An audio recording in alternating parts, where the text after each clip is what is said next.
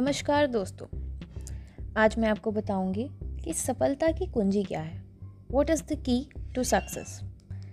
अक्सर हम अपने जीवन में तय लक्ष्यों को इसलिए हासिल नहीं कर पाते क्योंकि हमारे प्रयास की दिशा सही नहीं होती है। वास्तव में जब तक हम यह बात नहीं समझेंगे कि परिस्थिति जीवन नहीं है और जीवन परिस्थिति नहीं है, तब तक हमें सफलता की कुंजी नहीं मिलेगी। दरअसल जीवन उसे कहा जाता है जिसे मौत छू ना सके, जहाँ कोई दुख, निराशा, कुंठा या उदासीनता ना हो। परिस्थितियों को मौत छू सकती है लेकिन जीवन को नहीं। किंतु दुख की बात है कि हम परिस्थितियों को ही जीवन मान बैठते हैं, इसीलिए उनसे बंध भी जाते हैं। यह बंधन ही हमें भयभीत, आसक्त और परेशान कर देता है।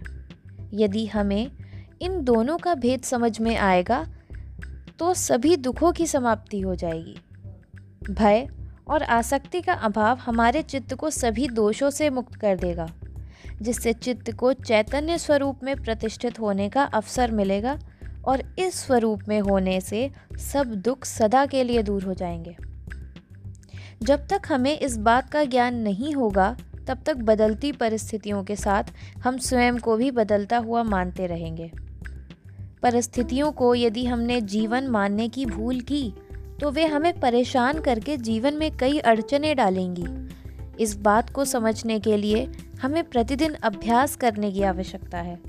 जो गलत अभ्यास हमें पड़ गया है कि अमुक परिस्थिति उत्पन्न होगी फिर हम सुखी होंगे, तो इस गलत अभ्यास को मिटाने के लिए मेहनत करने का नाम ही सफलता है। परिस्थितियां तो आने जाने वाली हैं, फिर चाहे वह हर्ष की हो या शोक की, रोग की हो या निरोग की, सुख की हो या दुख की।